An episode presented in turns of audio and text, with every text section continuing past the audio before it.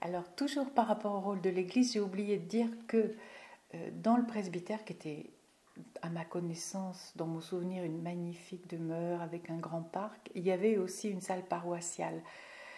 Et cette salle paroissiale, elle servait à accueillir des troupes, euh, des troupes de théâtre, etc. Il n'y avait pas ça à Sainte-Sabine.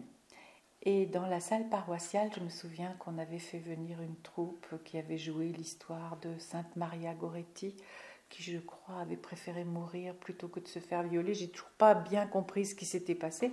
On n'avait pas tout compris, mais on jouait beaucoup, beaucoup à Maria Goretti.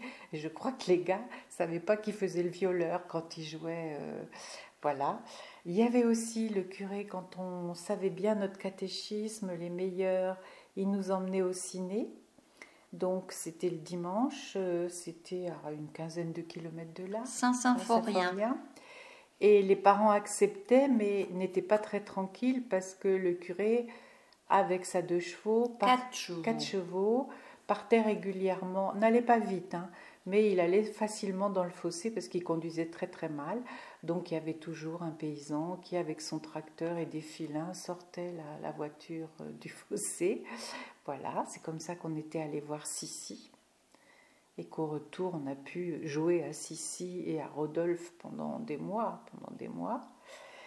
Voilà, et puis la, vie des Espagnols. Alors, tu, as parlé des baptêmes, mais il y avait aussi les anniversaires, les fêtes. Alors, la vie des Espagnols, elle était, vu qu'on était très nombreux, il y avait effectivement beaucoup d'anniversaires, beaucoup de choses comme ça. Et euh, moi, j'ai un souvenir très important, c'est que euh, c'est pas parce qu'elle avait la maison la plus grande, mais c'était parce qu'elle faisait des churros à merveille qu'on faisait très souvent la fête chez Tiagoya. Et il y avait deux pièces. Une pièce où tous les adultes se retrouvaient et euh, parlaient de plus en plus fort et se racontaient les histoires de plus en plus cochonnes auxquelles on ne comprenait rien à part les mots un peu grossiers et une pièce dans laquelle on se mettait tous les cousins, cousines et les enfants. Et pour dire, c'était Louis et Maria qui étaient les plus grands. Et de temps en temps, ces chameaux-là, ils éteignaient la lumière pour que les petits, on se mette à pleurer. Alors pourquoi on allait chez Tiagoya Parce que je pense que profondément, ni maman ni ses sœurs n'avaient le goût de la fête. Et Tiagoya, en revanche, ben, ça ne la gênait pas que de faire le ménage avant, de faire le ménage après, d'accueillir chez elle. Et ces garçons avaient le goût de la fête aussi. Ils fabriquaient des, des, avec des transparents et, et, puis des piles. Ils faisaient du cinéma. Enfin, ils étaient très inventifs et ils étaient encouragés par leurs parents à faire ça. Voilà. Euh, autrement, ce, que, ce qui était intéressant, c'est que les hommes ont essayé de passer leur permis à ce moment-là. Et, et d'une part, il a fallu qu'ils apprennent à faire du vélo, tous, parce qu'ils ne savaient pas faire de vélo. Donc papa a, eu un accident assez grave, hein, puisqu'il il a eu des... Il a été recousu sur place, mais il a, il a gardé des cicatrices après. Et puis les femmes aussi ont essayé d'apprendre à faire du vélo. Maman a appris.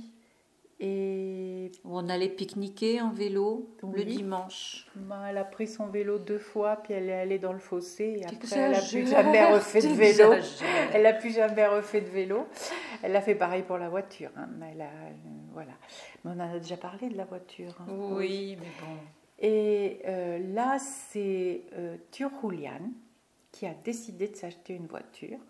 Une Simca à ronde. Une Simca à ronde pour sa nombreuse progéniture. Et ce jour-là, ils avaient décidé d'aller voir des Espagnols qui vivaient au Mans. Donc ça faisait 25 km. Et comme il était très cool, il a décidé de fumer aussi en voiture. À l'époque, ça se faisait, mais enfin, il fallait au moins euh, savoir conduire. Enfin bref, au bout de 3 km, il a allumé une cigarette et il est allé au fossé. Mais bien, bien au fossé. Donc ils sont tous partis en ambulance au Mans, mais plutôt à l'hôpital.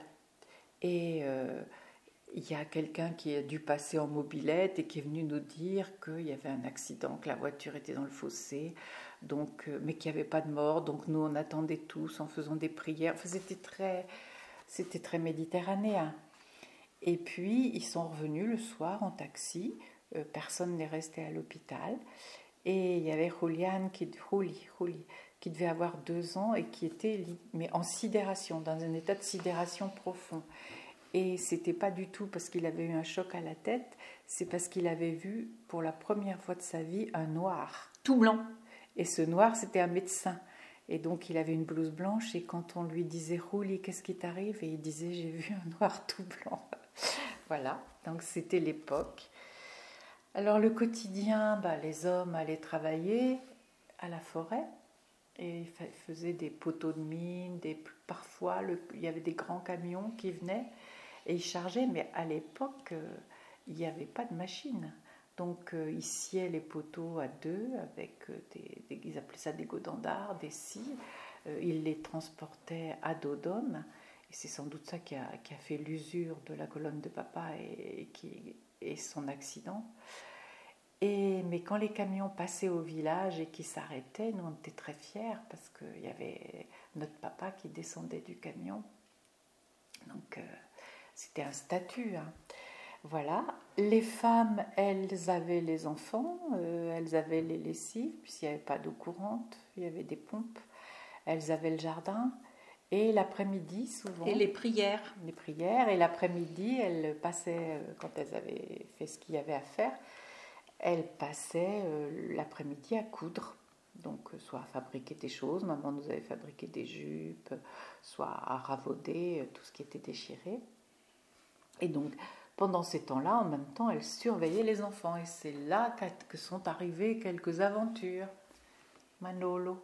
Alors oui, pendant qu'elles étaient en train de coudre, notre cher cousin Manolo avait traversé la route, mais la route, c'était une, une côte en montée, donc une voiture qui arrivait tout doucement, tout doucement, et qui l'a renversée. Et là, c'était une catastrophe. On était tous en train de pleurer, en train de crier, en train de prier déjà, parce que. Mais on savait qu'il n'était pas totalement mort parce que la tête n'était pas écrasée. On lui voyait la tête entre les roues. en fait, euh, le liquide qu'il y avait par terre, c'était son pipi, et il s'en est très bien remis. Et après, il a été considéré par les enfants comme un miraculé. Le pauvre monsieur qui euh, l'avait légèrement heurté quand même, euh, devait aller à 20 à l'heure. Et Manolo était passé sans faire attention, parce que dans ces villages-là, il passait personne. Euh, on pouvait avoir un accident de vélo ou de moto, mais de voiture, pas beaucoup.